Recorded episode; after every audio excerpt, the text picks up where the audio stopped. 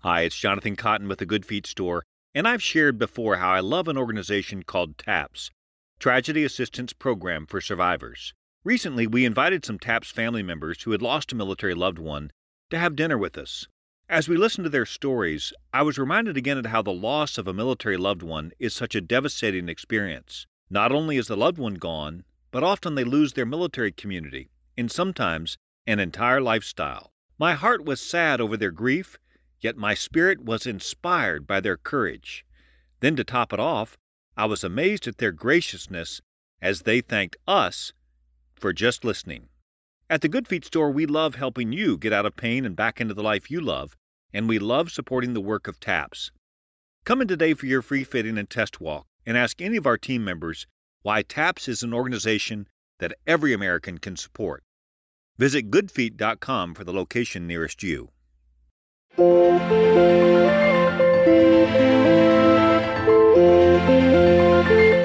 Say It Ain't Contagious with Adrian Burgos, Greg Calcaterra, Stephen Goldman, Frank Guridy, Lincoln Mitchell, and Tova Wang.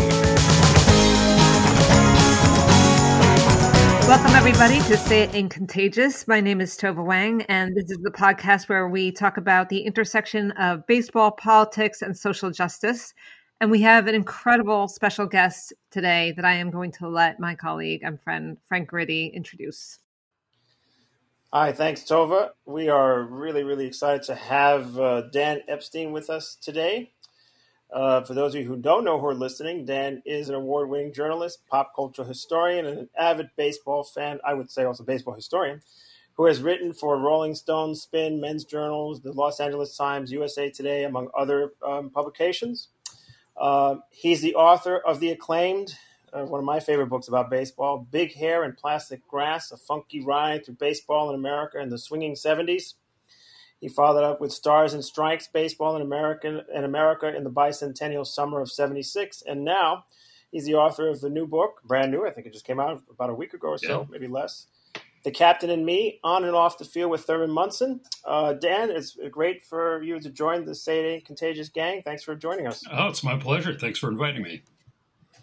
Well, you know, one of the things that I've loved about your work is that, you know, I feel like it, it was a, such a breath of fresh air in terms of baseball uh, historiography you know, I feel like your work sort of challenged the kind of, you know, the boomer-esque, you know, kind of romantic portraits of post-World War II baseball, you know, with the 50s and the 60s, you know, epitomized even in the work of, you know, Bob Costas, you know, which they wax poetic about Mickey Mantle and Willie Mays, people like that. And here you are writing about the 70s in baseball, right? Which is a period that, you know, it does not, has not received the same uh, sort of attention or certainly was – perceived in a different way in terms of you know looking at it as, a, as an era in which baseball is in transition and decline you know because of a, variety of things you've talked about in your own work.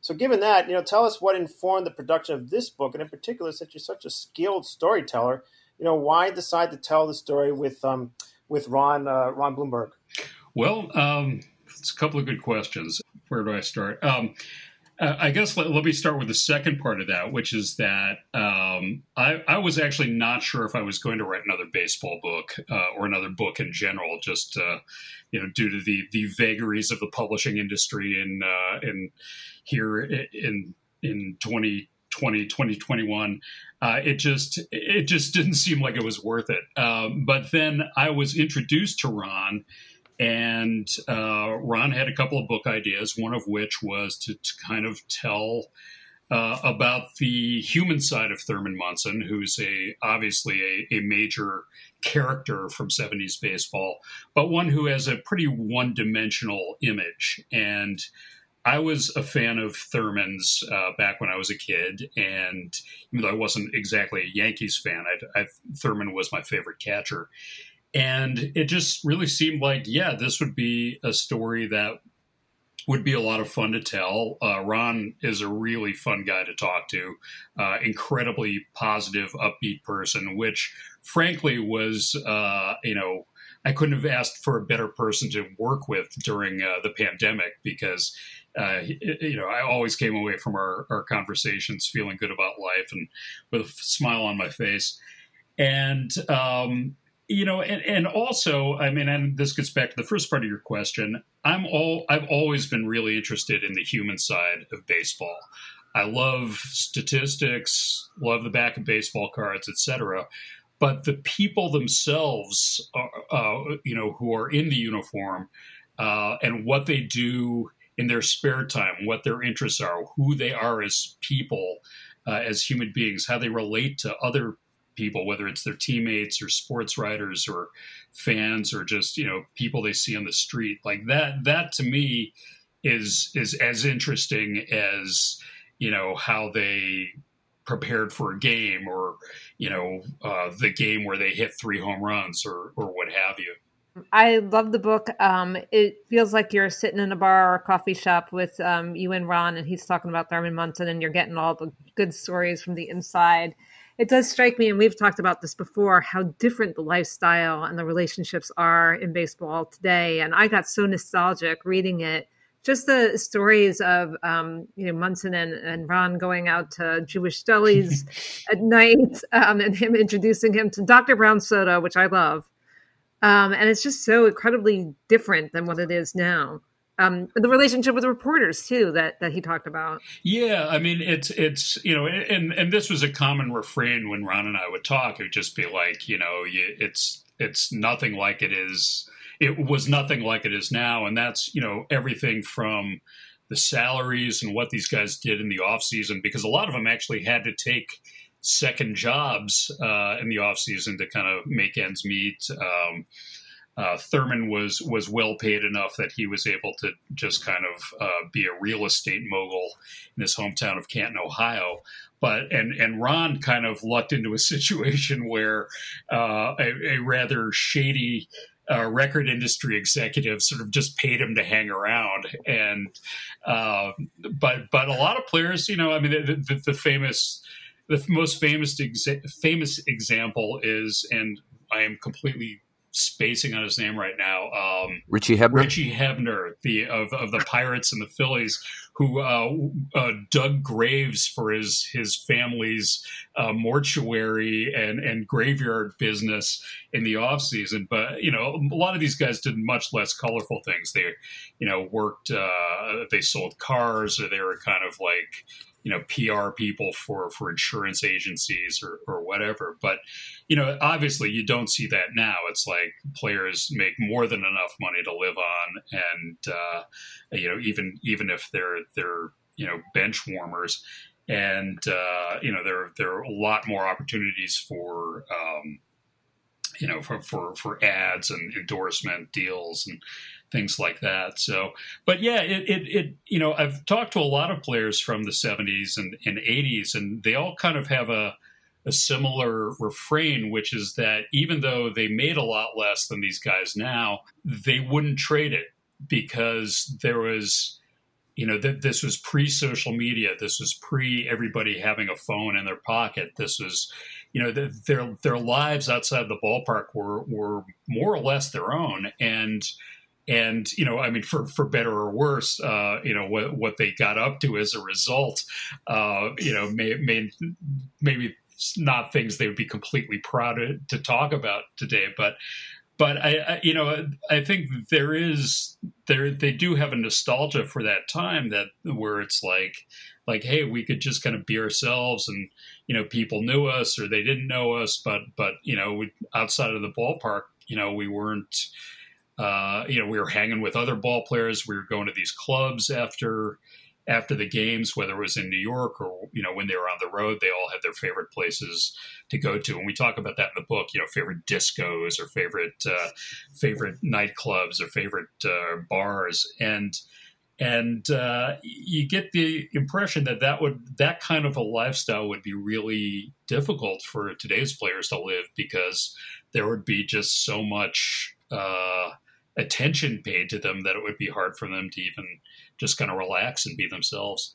Kind of fascinated by this issue of the money side of this because part of what draws us to this era and the ones before it is that the players are not that radically different from us as people.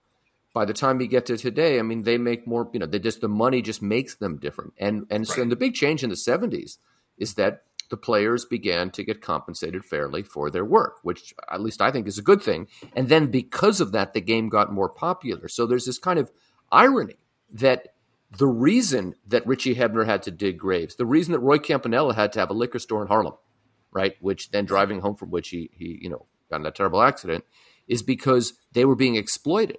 But in but but yet at the same time, what we're what we're doing here is, in some sense, we're celebrating the fruits of at least part of that exploitation. Right.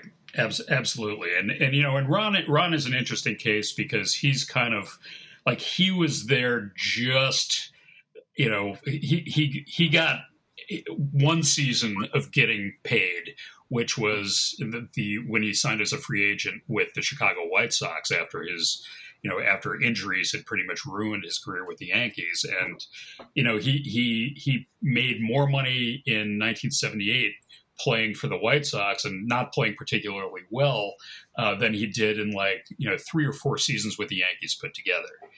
And um, so he got a taste of that, uh, and then a lot of guys who, you know, and Thurman, I think, had he lived, would have probably wound up making a lot more money than he did, although he was you know pretty fairly compensated, uh, all things considered, uh, in his last couple of seasons with the Yankees. But you, are you're, you're completely right, Lincoln. I mean, it's like it it free agency completely changes the game uh, on a lot of levels, and I think free agency, you know, at its you know uh, at its core is a good thing. I, th- I agree with you. I think that that the that you know I've always gone to see the players, not the owners. I've gone, you know, I collect baseball cards, not owner cards. It's you know this is you know let, us let's, let's have the talent be be uh, equitably uh, uh, compensated, but at the same time, the you know because then salaries kept going up because you know the market would uh, would bear that.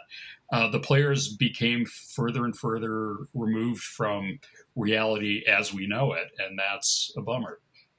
I mean, there's great moments during the 72 strike, which I didn't know. I'm just going to jump in on this point real fast. When they're working out uh, in Macombs Dam Park, Yankees, in the park across the street, which is the, now the side of the current stadium, right? Right. Or, you know, they're staying in the Concourse Hotel, is that right? Yeah. You know, like the, the, the call ups. I mean, that's fascinating because that, you know, that had been a legendary hotel and that was supposedly in decline in the late 60s, early 70s. And so the fact that you know, Blomberg was staying there, I'm like, wow, that must have been an interesting scene in 1969 to be a Yankee fan, you know, staying in this uh, in this changing neighborhood in the Bronx. Right, and and and there there the the call ups, but it wasn't just the call ups. I mean, a lot of the veteran players stayed there too during the you know the course of the season, and uh, yeah, it's it's uh, you know somebody's got to somebody's got the man after them.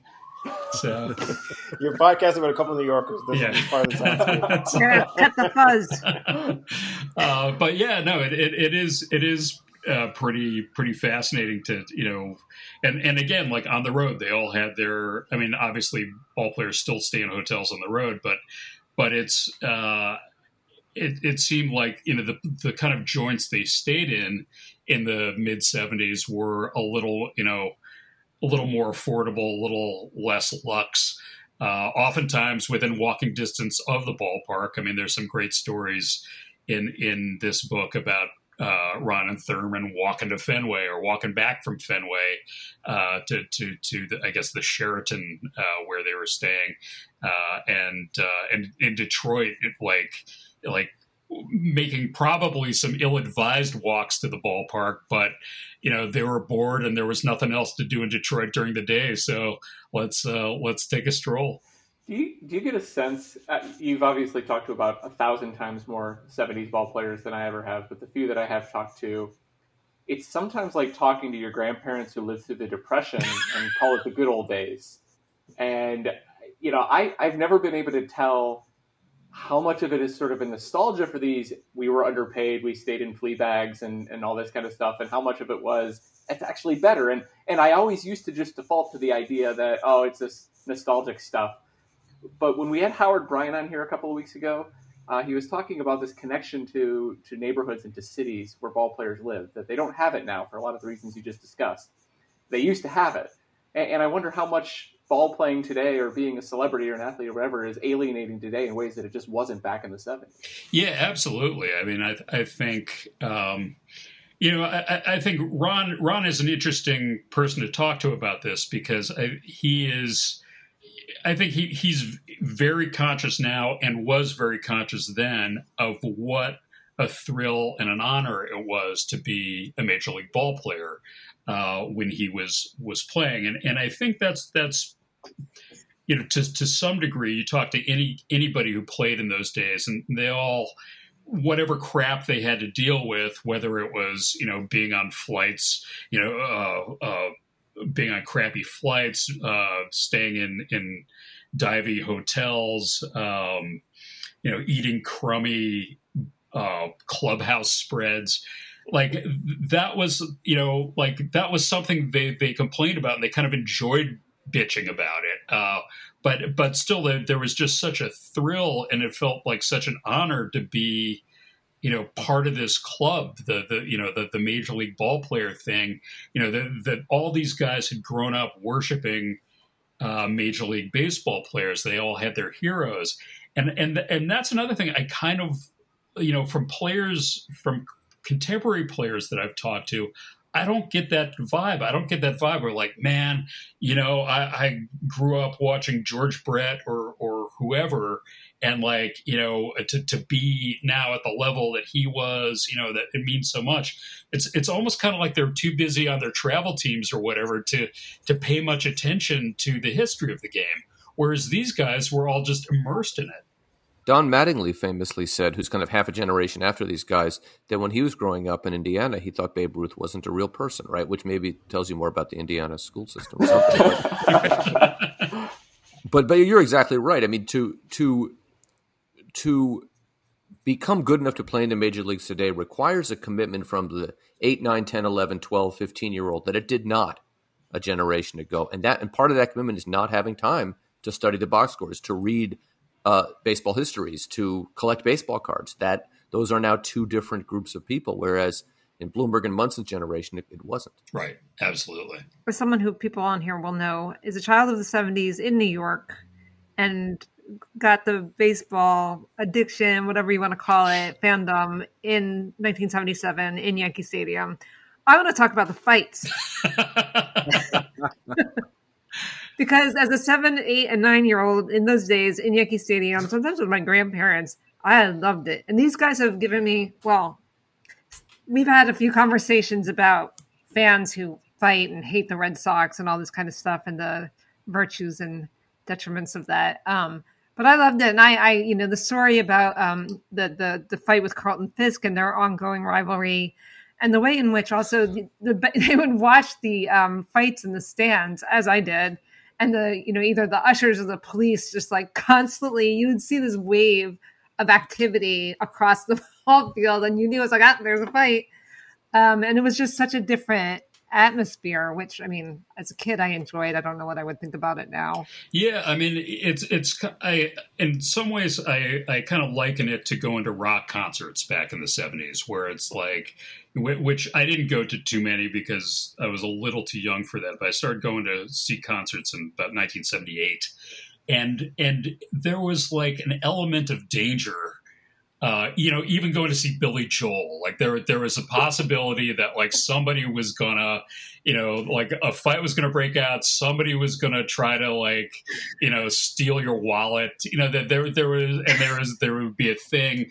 Um, and and I remember that about going to to to uh, baseball games back then, where there was always like you know, something could go off at any moment uh, in the stands as well as on the field. I grew up in San Francisco. The biggest danger going to, I mean, there were big fights at Candlestick Park when the Dodgers were in town. Otherwise, the dangers were freezing to death and dying alone with no one around to see you. right. yeah, I mean, I went I went to some games at Anaheim Stadium in uh, in the seventies, and I remember that being like completely uh, like you know dull and absolutely nothing happening. But you know, going to Tiger Stadium as a kid, going to Dodger Stadium, going to um, uh, Wrigley in in the early '80s, it's like there was always just this this element of, of danger, and and you know, and some of that was tickets were cheaper. Like people, it was you know you could you could go there, uh, you know, get wasted fairly inexpensively and you know when somebody starts talking shit to you and you start talking shit back and things happen. And and you know it, it, we we talk more about that in this book in terms of Tova, like you said, the the Yankees Red Sox rivalry, um, and and it was so funny to me to learn that the players kind of got off on watching watching the fights in the stands as much as you did you know that that uh, that like this this was something that you know like the game could be going on you know in the on the field but the guys in the dugout their attention is all on like what's happening in the upper deck and watching the the beer flying and the the the, the popcorn flying and you know the beat downs in progress. And so it's yeah de- definitely a di- different vibe different time well, I imagine that's because the entire stadium would start standing up and like looking and pointing and saying, "Oh, there's that fight and there's that." Fight. Oh, yeah, so yeah. everybody was distracted. Yeah, you know, it was it was like you know, like like the beach balls now, like people going nuts nuts over the beach balls uh, going around, or, or the wave. This this was like the wave of, Right. of punches. Yeah, I don't. I, you know, I, I've often tried to figure out, you know, uh, why stadiums are more unruly in that period. You know, because they're not that way in the fifties and sixties. I mean, they are in certain cases, but you know, like the whole phenomenon of, of crowds, you know, rushing fields and all that kind of stuff.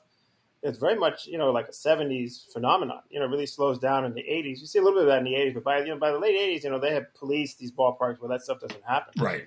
you know, I don't really know why that is. You know, it's an interesting Mhm. kind of, you know, it's not a, it's not a class thing. Like I don't quite, maybe it is, you know, because like if you look at accounts of, of, of you know, ball, you know, fans who are charging the field, it's not like that they're all working class. You know, like for, for a lot of middle class people who are coming from the suburbs and going to Yankee Stadium, this is their release. You know, Right. this is their ability to kind of be in in the hood. You know, um, It's the same phenomenon that, like in a city like New York, and I haven't gone out in New York in a while because you know no one has, but you know where you see people behaving badly, and it's oftentimes people from Right. outside, from like New Jersey or somewhere, Westchester, thinking they can do it because hey, I'm in the city, I can be in it, you know.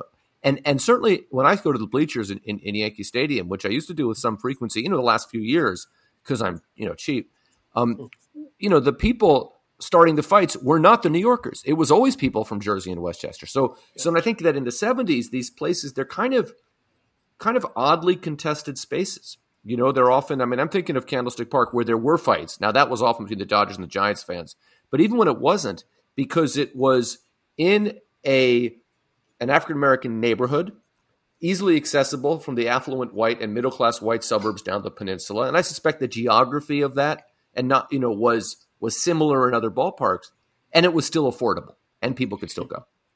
And if the team wasn't that good, you know, there were other things going on. I mean, it was less of an issue in Oakland, in my experience, because basically marijuana was legal in the bleachers, and everyone was just kind of high, and that that worked out fine. But but I mean, I, I do think there there was, uh, you know, I'm sure in New York there was you know some of the the bridge and tunnel crowd uh, issue there, but I I, th- I think it goes beyond that. I think I think there was just there was a lot of negative energy flying around in the 70s uh, that people you know had internalized and weren't quite sure how to express or how to how to let it out. And and you know i think that's you know kind of why you go to a rock concert. And you know even though this is you know this is music it should be bringing us all together man. You know it it it i mean i, I maybe the Who is not a good example because there was there was always a lot of aggression uh, on stage and elsewhere. But but man, I mean, like like I saw some some gnarly gnarly fights at, at a Who show in '82, and you know it, it just I, I think that that was still. Um, you know, and and the the rushing out on the field, and and uh, you know, we don't talk about disco demolition in, in in the captain and me, but obviously it's a part of Big Hair and Plastic Grass, and and it's a big kind of '70s touchstone. And like there, there, this is an event that has been analyzed to death and and kind of re uh, reanalyzed, and and um, you know, the, there are a lot of theories about it. But I, I think you know, one thing that I don't think gets talked about a lot is that this is, you know, the 70s kids, like they had grown up watching their older brothers and sisters go off to, you know, Vietnam protests. And it was, it was almost sort of like, like, yeah, when we get that age, we're going to like, you know, sock it to the man as well but then by the late 70s there's you know there is no vietnam war. There's nothing really to protest against. You know it's sort, it's sort of like you know the clash white riot i want to riot of my own. I mean they wanted they, you know they wanted a chance to express themselves but all they had you know was disco to rail against which you know was a yeah. stupid thing to rail against and a stupid thing to to to rally around uh, you know and and get aggro about. But it was just like like hey we want our time to to you know uh, uh, hold up signs and and and uh, express ourselves and kind of you know put our stamp on the era and kind of that's what they were left with. So I, you know i feel like like in the it, from the mid 70s on a lot of this aggression that you see at baseball games is sort of like this leftover bad vibes from the Vietnam era that are just like looking to come out some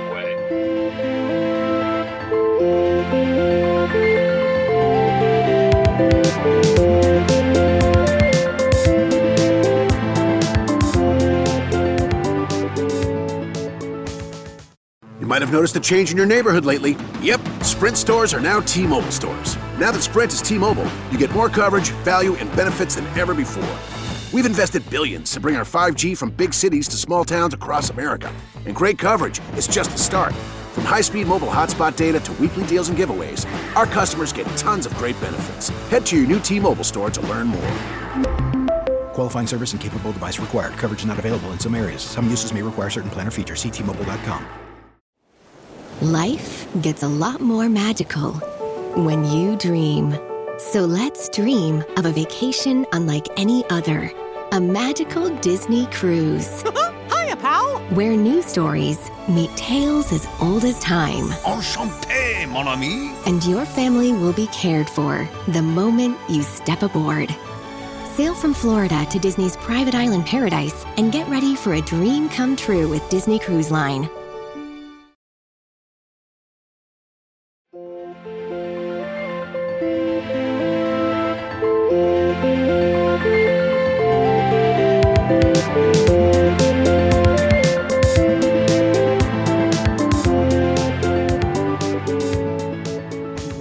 Things as you mentioned disco. Uh, you know, thinking about the South Side, Comiskey Park of all places, having di- disco demolition night, and thinking of like the different places where we saw the some of these conflicts around disco were very diverse towns, and yet here we see kind of the separation. Um, disco was a very diverse. You know, you had white Americans, African Americans, Latinos, all uh, you know, queers all kinds of folks enjoy disco together, and then that becomes a way of kind of differentiating uh, between who we are at the ballpark and who not. Right, right, becomes this tribal thing, you know. And I have to put a word in for punk rock here because I think a lot of the energy did go there, and some of it was very positive. Well, it's true. It, was, it just was so. It was such a small right, right. Uh, faction, and and it was really kind of kept you know, intentionally or otherwise, was kept out of the mainstream. Um, and and and there was a very othery thing to that as well. I mean, like I remember a friend of mine uh, going, uh, you know, Halloween '79 in LA, going to going to school as a punk rocker, which basically which basically meant that he, you know, was wearing a a long sleeve shirt with one sleeve ripped off and a pair of high tops with Devo written on it. And like the amount of abuse he got from you know from from all the rock kids in the in the hallway was just ridiculous but it, it was sort of like you know again this this sort of like factionalism that completely didn't need to happen but for various reasons, uh, you know, uh, did. So it was like I, I, think where that positive, that energy could have been let off in a positive way if more kids of the of the 70s had been into punk had been you know allowed or allowed themselves to be into punk i think that would have been a great thing but it really didn't play out like that. So i'm going to take us away from the music scene and back to spring training. I grew up in fort lauderdale. When the yankees uh, used to do spring training down there and I really appreciated the kind of the picture of how spring training was for Blomberg and, and for Thurman, and also thinking how different it must be today for a major leaguer because when I go to spring training, I covered a few. They're going off to play golf or do some other thing. They're not going fishing as much as they used to, in my mind. Yeah, that I mean that that was really kind of how Thurman and Ron uh, bonded was on these afternoon fishing trips that like you know a bunch of Yankees would go on and and uh, you know, Thurman, just, you know, kid from uh, from Ohio. Ron's a kid from, from Georgia, but like what they have in common is they both they both really love the outdoors and they love uh, um, uh, love fishing, and so it was kind of like and and I think it was a sort of situation where obviously they're standing out on the boat for long periods of time waiting for the fish to bite, and it gives them a chance to kind of talk in a relaxed environment without any reporters hanging around, without uh, you know worrying about like what they're going to do on the field the next day, or you know, am I going to get you know cut and sent out of the minors at the end of spring training. It was for just really this kind of mellow scene, and and uh, yeah, that that uh, I think uh, you know some of Ron's fondest memories of of his time on the Yankees uh, revolve around spring training. We talk on the podcast a lot about baseball owners, not in a very kind way usually. Um, and so the the the part about when Steinbrenner comes on the scene is inevitably interesting and and amusing, I guess. Uh, if you want to talk about sort of Thurman Munson's and Ron Blomberg's uh, relationship with with Steinbrenner and how that really changed incredibly the dynamic of the clubhouse. Yeah, I mean they were very excited for Steinbrenner to take the team over because it was pretty clear to them, uh, as it was clear to you know many observers at the time that.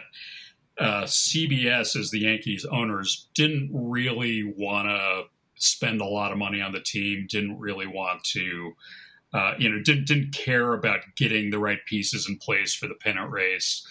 Um, and they felt like, you know, with George coming in, like this is it. George made it real clear to them from the beginning, like, you know, this is this is a team with a great history, and I want to restore it to its former glory. And you know, I'm going to do all this stuff to to make it easier for you guys to win. So they were all into that, and then you know, for, for the first three or four months of 73 that, that Steinbrenner's in, in charge, like they're, you know, maybe even not that long before he shows his, his true colors when he completely freaks out that the Yankees like didn't beat the Mets in their uh, Mayor's Cup game. You know, this this mid-season uh, exhibition game that really means absolutely nothing. But Steinbrenner completely lost his shit when you know like Ralph Houk wasn't wasn't putting the A squad out there to uh, to to beat the Mets, and so it's like that that was kind of when they realized like okay this guy's this guy's operating on a different level here. And you know uh, they and and and then of course Ralph Houk who they you know to a man the 73 Yankees all just adore He's been the Yankee skipper since I think '66 at that point, um, and and part of the Yankees for much longer than that. So like to see him say like I can't take this guy, I got to go, uh, was kind of traumatic for a lot of the players uh, because they were just so used to him him being there and and being uh, you know kind of their dad. There and um, but at the same time, like they real, and, and then of course, like in seventy early seventy four, you get this instance where uh, it, the Yankees kind of make their first big blockbuster trade under Steinbrenner, where you know, uh, like they pretty much trade half their pitching staff to Cleveland in exchange for like Chris Chambliss and Dick Tidrow and a couple other guys. And the Yankees, like you know, the, the, the players, as excited as they are to have a owner who wants to win at all costs like like this this again is kind of traumatic to them. Like they have never seen this many of their friends and family just you know go in one big blockbuster trade. And and this is really actually the first time that you see Thurman saying to the press well hell trade me to Cleveland. Like if this is the way it's going to be I don't want to be here. I want to be in Cleveland home near my family. And this, of course, becomes a, a big refrain for Thurman through uh, the rest of his life. Uh, where and and pretty much every time he gets into it with Steinbrenner, and they get into it a lot, uh, over his whether it's over his uh, you know how much he's getting paid in in in you know in relation to what Reggie Jackson's getting paid, or you know over whether or not he's he's shaving enough for Steinbrenner's uh, you know preference. Uh, you know that this this is this is a, a this is becomes a big part of the story. Like, you know, will Thurman get traded to Cleveland? Do, you know, is he serious about this? Does he, you know, is he just blowing off steam, or is this something he really wants? That trade fascinates me. That section of the book fascinates me because what, what struck me is that that's only a good trade if you know that Ron Blomberg is going to effectively not have a career. Right. Because because a healthy Ron Blomberg and look, Chris Chambliss has a special place in the heart of all Yankees fans. We can start with that. But a healthy Ron Blomberg is a better player than a healthy Chris Chambliss, and they couldn't have known that at the time. But that doesn't come out in the book. But uh, and on the other hand, you know, Ralph Houk, everyone thought of him as as whatever their dad or their beloved uncle or something, but they were never going to go anywhere with Ralph Houk managing that team. He wasn't a very good manager, right? I mean, they make other trades too, where they get you know Graig Nettles for a song. They fleece the Pirates out of Willie Randolph. I mean, you know, you don't make you want to stay in third place and however. I mean, there's nothing wrong with that, right? I mean, I think a, a baseball player, a, you know, a high has a right to make a good living, finish in third place, and not have to deal with the crap. But that's not what an owner or the fan base wants. So that that really struck me that section. Yeah, and and you know, I think. Uh, well, I think to some degree, like, you know, Ron was getting a lot of playing times at DH. So I don't think he saw Chambliss as a threat uh, per se, and um, you know, and and maybe that was naive of him, but um, I think as you know, we can as as he himself says several times in the book, he was kind of a naive guy and uh, didn't you know didn't really put those kind of things together.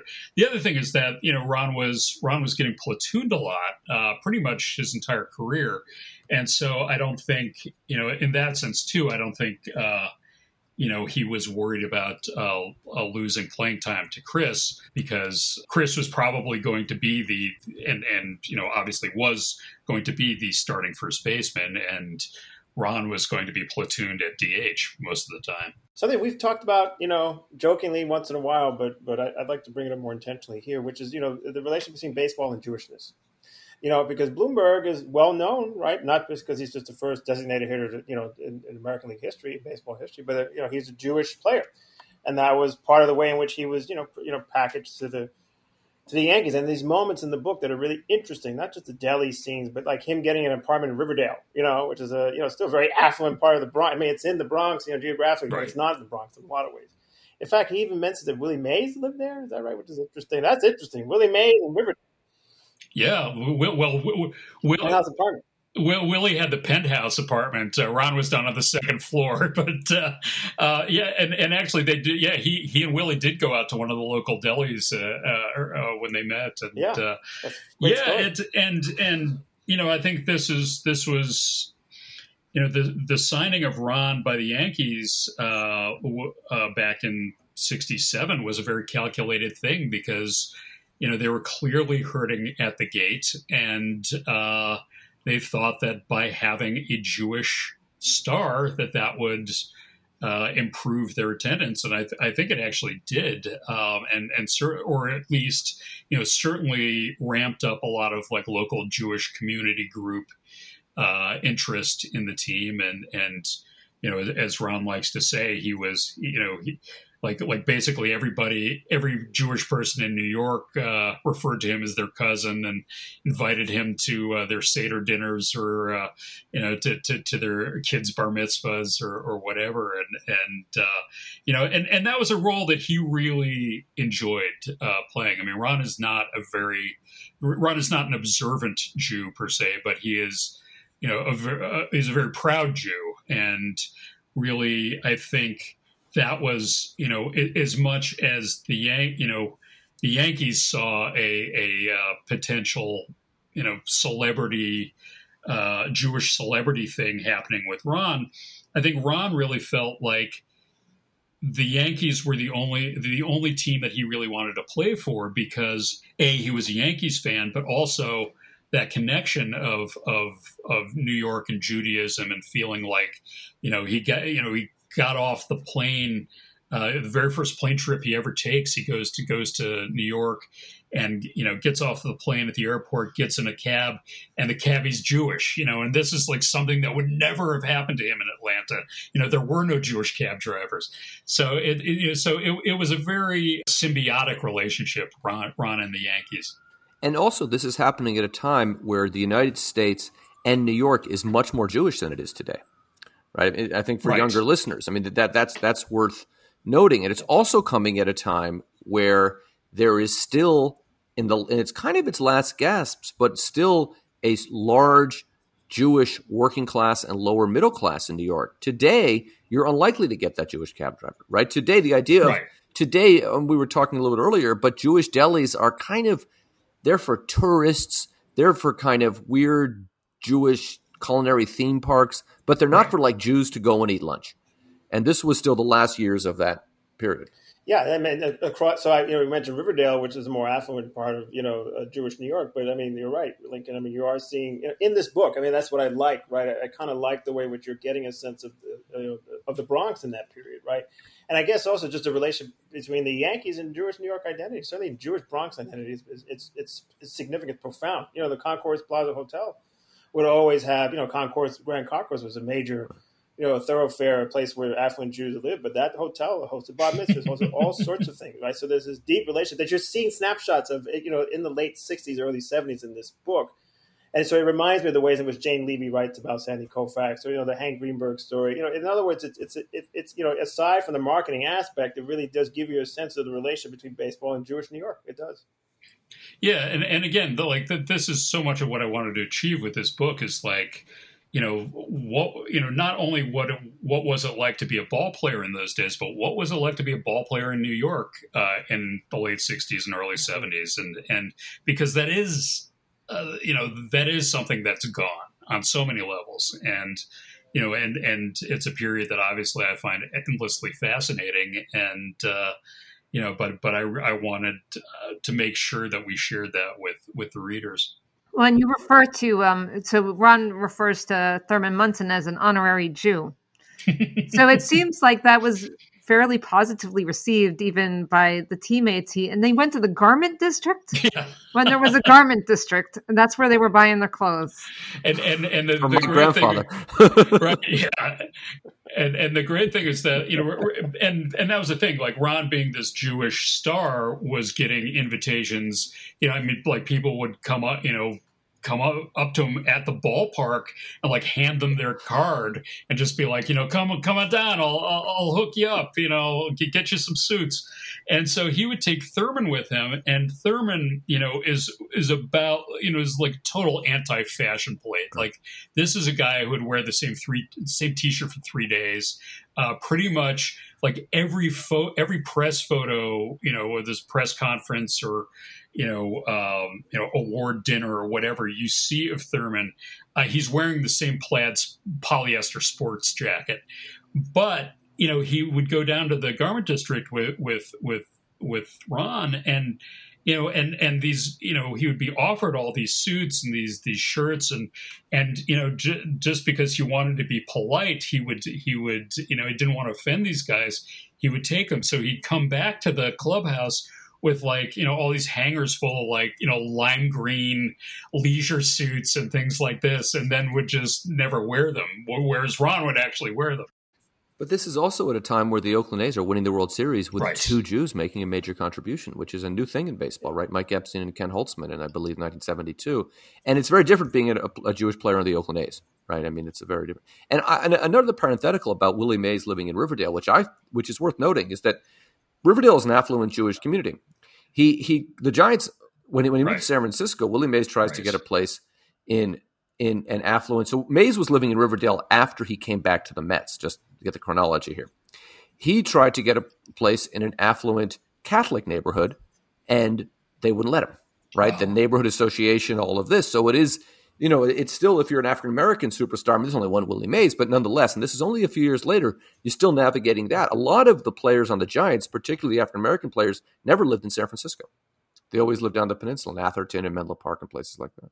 Wow, I did not know that. but but yeah, I mean, obviously, like things like I, I don't know I don't know what the what the deal was with Riverdale in the '60s, but obviously, you know, by the early '70s, like you know, I, I, don't know how cool it would have been for you know an average black family to move in, but obviously they had no problem with Willie Mays. Right. Amazingly, in the '50s in San Francisco, Willie Mays. I mean, the team has worked so hard to get it, yeah. and they have. I mean, and, and, the mayor had to intervene, and it was very strange and not good. Wow. I have to ask about so you know so uh, you know on the one hand this is a this is a book about Blomberg and Munson, but I, the Blomberg story just jumped out at me more, uh, maybe because of my own interest. But you know, I was wondering what you know what in the end, you know, you, you sort of you you addressed, you know, why you decided to to frame the Munson story with with Blomberg. But you know, what what do you think we're we're learning more about uh, Munson? You know, after doing this book, what you learned, perhaps, you know, uh, given that you're you're viewing you know Thurman through Blomberg's eyes. Yeah, I mean, I, I you know, like I said at, at the beginning of of this, I, I was a Thurman fan from back when I was a kid, but I all, I only saw like you know, I saw the talented player, I saw the team captain, I saw the gruff, one syllable answers to sports writers uh, kind of guy. I didn't really, you know, and, and, I knew from reading Marty Appel's book that he was a family man, and you know, and obviously that played a big part in why he wanted to, you know, learn to fly and go back to, you know, go back to Ohio every chance he could get. Uh, was because he was so devoted to his wife and kids.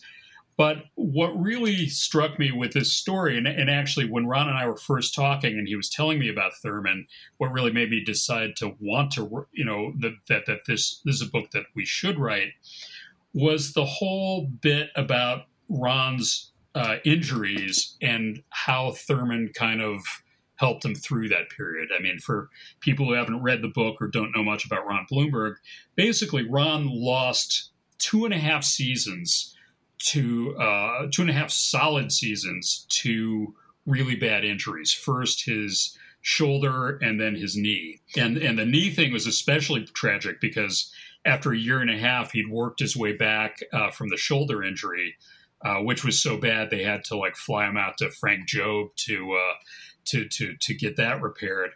Uh, and then literally right before the 77 squad is due to uh, go, you know, up to New York and start the season. Billy Martin starts Ron in left field uh, against the Red Sox. There's a position Ron is not that uh, conversant with at this point. Uh, and they're playing against the Red Sox in Winter Haven, where there's like basically, you know, the outfield walls are cinder block and there's not much of a warning track. And Ron, because, you know, you got to play hard, especially against the Red Sox uh, Ron basically runs straight into the cinder block wall and and completely destroys his knee, and so he's out for another season. And you know, this is you know for for uh, for for athletes, obviously, like you know, so much of their self worth is wrapped in like you know, can I play? Can I help? And for baseball players, is like, can I help the team? And so much of their relationship with their teammates is around can you know can I contribute? And to not be able to contribute, especially at a time when the Yankees are suddenly, you know, playoff bound again, when they're like, you know, the best team in the American League, maybe in in the majors, and Ron's just got to sit there and watch. And so, you know, so th- this was incredibly damaging to his psyche, and and then on top of it, you have the players, you know, his fellow players, you know, his brothers kind of inching away from him like this dude's bad luck this dude this dude is jaking. This guy is you know he could be out there helping us but he's not. You know even though like they obviously saw him destroy his knee um, there's this real kind of negative energy that that comes down and makes him feel even worse.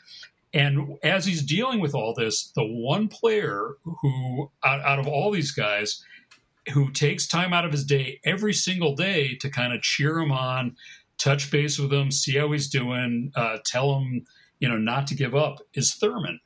And, and, you know, the Thurman that I was aware of as a kid, like that's not what I ever pictured him doing. And, and then, you know, you think about it and you think about it like, here's the team captain, here's the catcher who is working with the pitchers every day, you know, on a, you know, has a game plan, has a, you know, concept of how they're going to go after these hitters And then this is a guy who is like, you know, one of the pressure points in this insane Bronx Zoo clubhouse where like, you know, it's controversy is swirling around every day and you know, the reporters want to talk to Thurman because Reggie has said this about him or, you know, Steinbrenner is saying this. And yet through all of this, like I mean, he he has so much on his plate and yet he still makes time to like check in with Ron and just be like, "Hey, man, don't give up. Like you can do this. This this don't listen to what these guys are saying. In fact, they're saying what, I'm going to go out and I'm going to tell them to shove it and and and you know uh, back off because you know because I can see that you're trying. I mean, this is this is a whole side of Thurman that I didn't know about. I'm not sure anybody knew about, and I felt like this needs to people need to know about this part of it. We have come to the end of another episode of Say It Ain't Contagious. I would like to thank Dan Epstein for spending this time with us. You can check out the book, The Captain Me, as well as his other works wherever books are sold. You can follow us at SIAC Pod on Twitter and if you find yourself with the proverbial moment to spare, please go to the podcatcher of your choice and rate, review, and subscribe. It helps the show gain attention. I am Stephen Goldman on behalf of Lincoln Mitchell, Craig Calcaterra, Adrian Burgos, Tova Wang, Frank Garitti, and myself. I remind you that life is full of difficult decisions. Is it love or is it limerence? For us, it is definitely love, which is why we'll see you next time on Say It Ain't Contagious.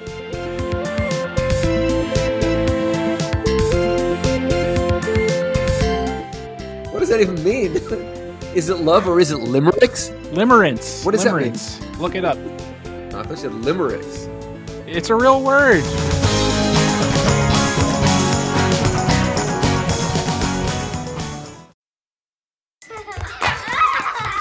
Childhood is wanting a variety of different baked sweets and someone telling you no.